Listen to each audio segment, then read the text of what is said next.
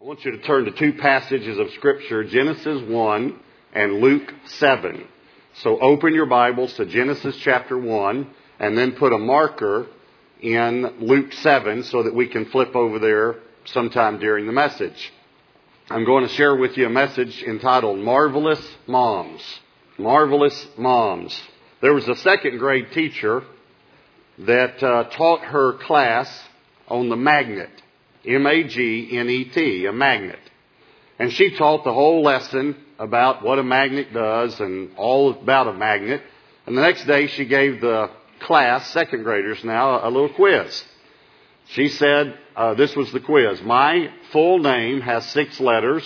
The first letter is M. I pick up things. What am I? Over half the class responded with the answer, mother. Well, mothers do pick up things. But there's a reason that they pick up things, and let me also say, by the way, they shouldn't have to pick up some things. Men, if you had said amen right then, you could have gotten some points. But why do moms do what they do? And why are moms wired the way they are wired? Who thought up moms? Who invented moms? Well, look at Genesis chapter 1 verse 26. Genesis 1:26. Then God said, God said, "Let us I want you to notice the word us is plural. Let us make man, and that word for man is mankind. Let us make mankind in our, again plural, our image, according to our likeness, plural. And let them, that's plural again, have dominion over the fish of the sea, the birds there, the cattle, all the earth, every creeping thing that creeps on the earth. Verse 27. So God created mankind in his own image. In the image of God, he created him, male and female. He created them. God created female. Now, I'm going to make a statement that might shock you, and I'm not trying to put out some sort of a new doctrine. I understand that God is referred to as the Father, Jesus is the Son. I understand all that, but I want to make a statement to help us understand something. God is not male. Some of you might be thinking, praise the Lord. and and I, I can prove it scripturally, but let me just give you a little common sense proof of it. I know that he's not male because it, there's no way that a male could create a female. We, we don't even understand them. How could we create one? The, the word female, by the way, actually means opposite of male. When you put the FE on the front, it means opposite of male. And obviously they are. In wonderful ways.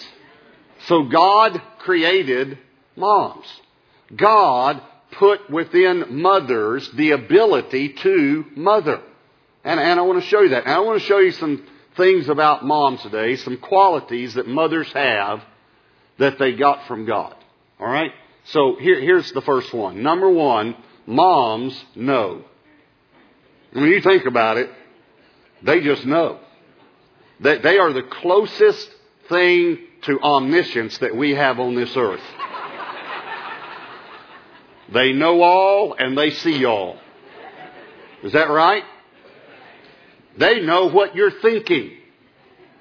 They know what their husbands are thinking. They know what their children thinking. They know what other mothers are thinking. They can read minds. Now, I'm telling you, my, my mother growing up always knew what I was thinking and would ask me about it while I was thinking it. My wife to this day knows what I'm thinking. We'll be at a, party and I'll think of something. I'll be thinking about doing something that I think would be entertaining.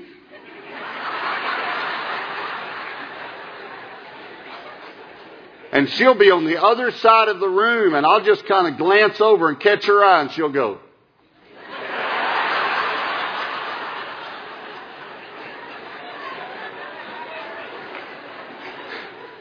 How did she know? Well, let, let, let me read you a few scriptures. I'm telling you because they get this from God. Matthew 9 4, but Jesus, knowing their thoughts. Matthew 12 25, Jesus knew their thoughts. Luke 5:22, Jesus perceived their thoughts. Luke 6:8, he knew their thoughts. Luke 11:17, but he knowing their thoughts. Jesus had mother in him. And moms know what you're thinking. They, they, they, they, you ever heard of a woman's intuition? Okay, where does she get this from? She gets it from God. Men don't have this. Men don't know what other men are thinking. Nor do we care.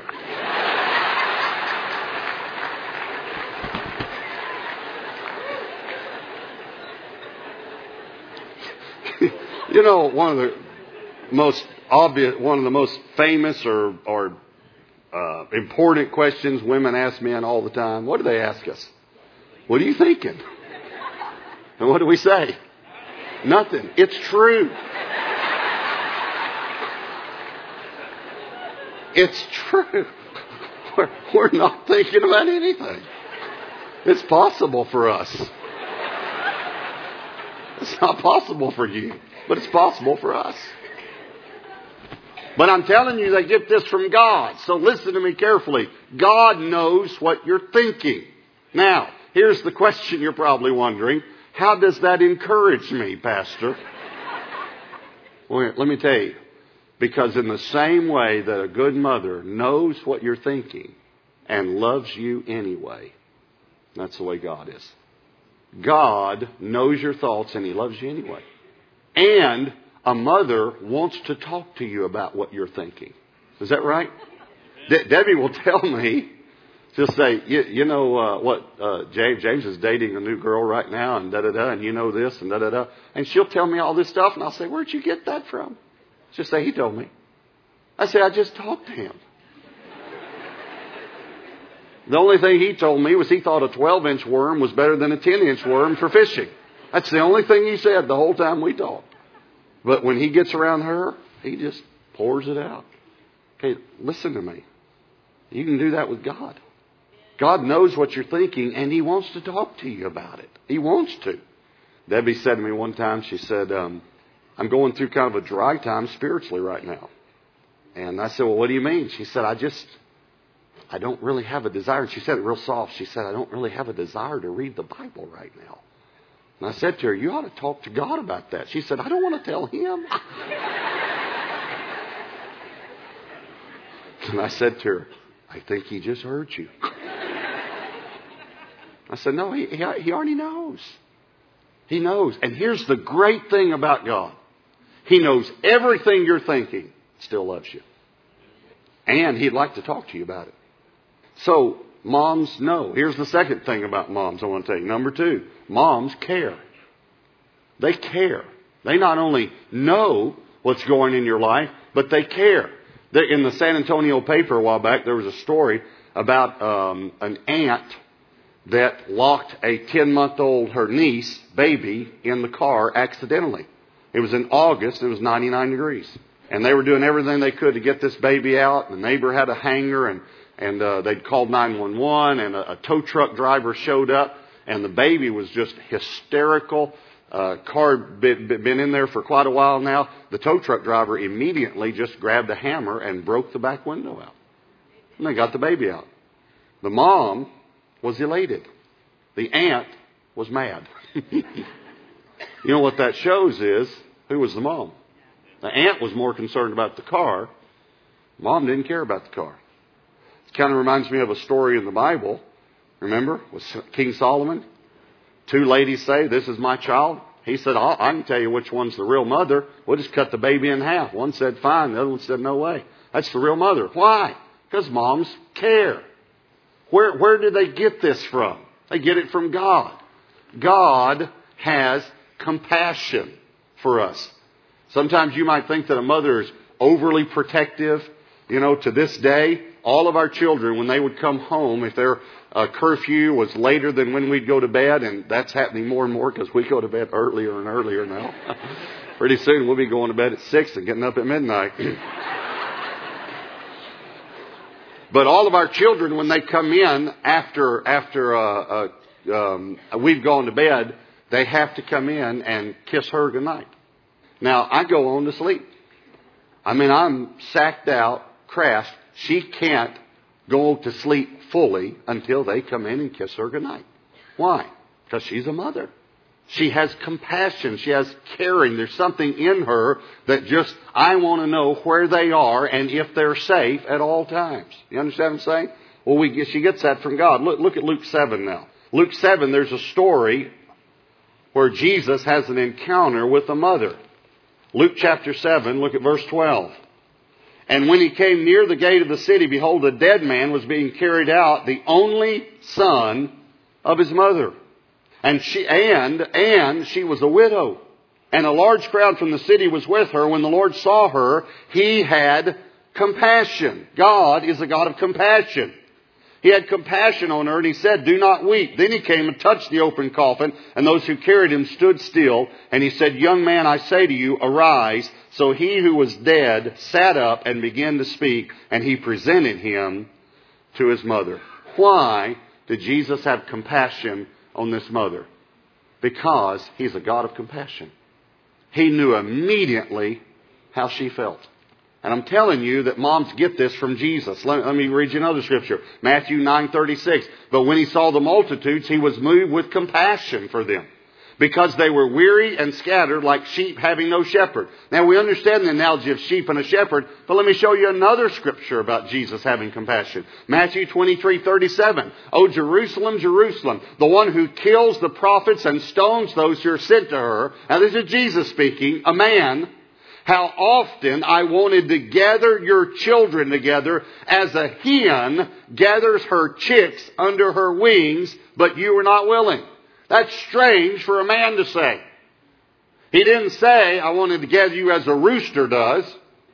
He said, as a hen does. See, Jesus was fully man and fully God. This was not the man speaking. because men don't think this way. This was God. And God created hens and roosters, by the way. The old question is, what came first, the chicken or the egg? The answer is the chicken and the rooster. Because you have to, okay, never mind. compassion. God is a God of compassion. Moms have compassion. Moms care. Hey, who did you run to when you were a child and you fell and scraped your knee? Mom. You didn't run to dad. You go to dad, dad says, oh, that's nothing. I killed a bear with my loose leaf notebook on the way to school one morning, son. Get over it. What does the mom do? Come, come, come, let mommy take care of dad. And mommy kiss that, make that better. Look, look at the, look at look at this scripture. Watch this. Isaiah 66, 13. As one whom his mother comforts, so I will comfort you. And you'll be comforted in Jerusalem. This is God talking. Now, how could God say, I'm going to comfort you like a mother comforts you? Unless he knows how mother comforts. He does because mothers came out of God. God invented and created mothers. Now here's what I want you to understand. God knows and God cares. See, I want you to relate all of these points to God because moms got these abilities from God. God knows what you're going through and He cares. Do you realize how that one statement could change your theology and your life? This is one of the greatest lies of the enemy. The enemy tries to tell every person, God doesn't even know what you're going through. He doesn't even know what you're going through. There's just too many people on this earth. And furthermore, even if he knew, he wouldn't care. Well, that's a lie. God knows the number of hairs on your head. Or for some of you, the number of hairs that have fallen out. He knows. He knows individually every person. He knows and he cares. And here's the third thing about moms moms help. They help. They have nurture in them. They like to nurture. They are born. Women are born with nurture. My daughter, when she was just three years old, would line her baby dolls up and put a, a piece of paper and a crayon in front of each of them and teach.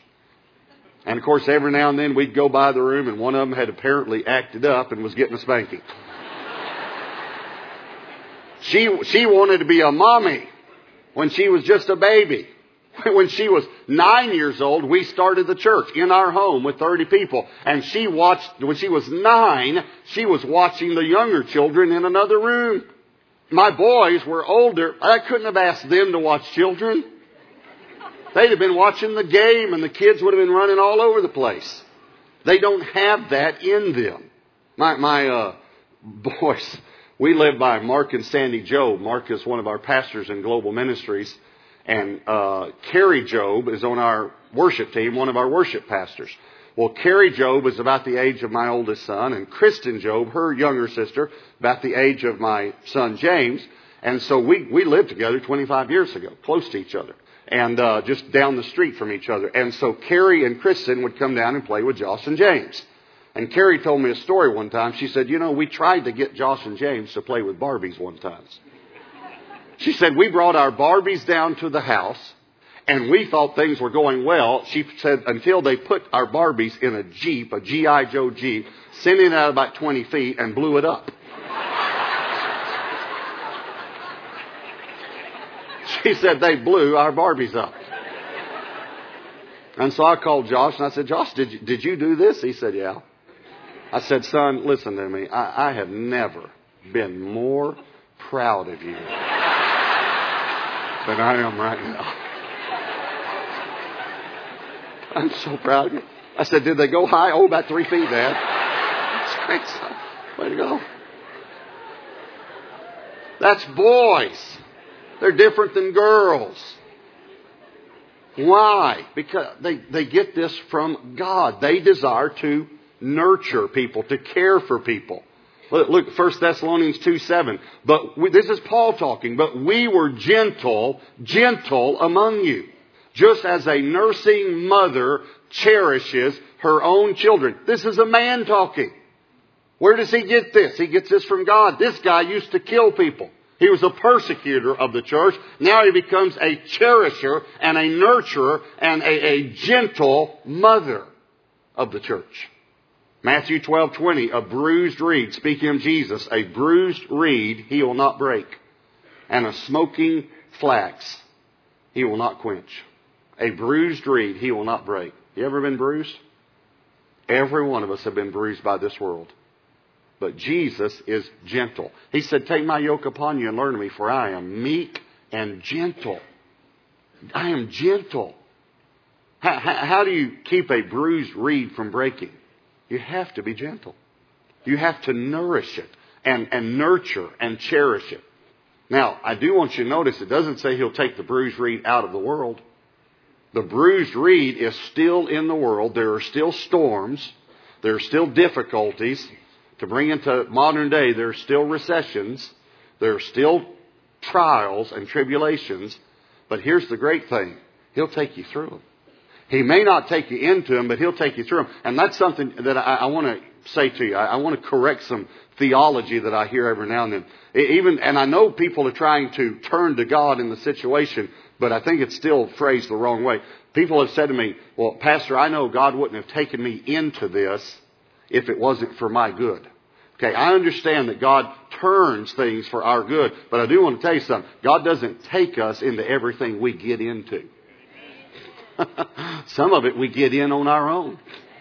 And some of it, it's just life. So, please understand, God may not take you into it, but He will take you through it.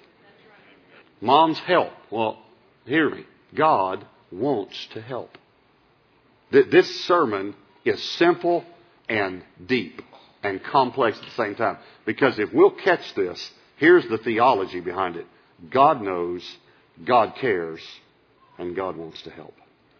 So whatever you're going through right now, He knows, He cares, and He wants to help.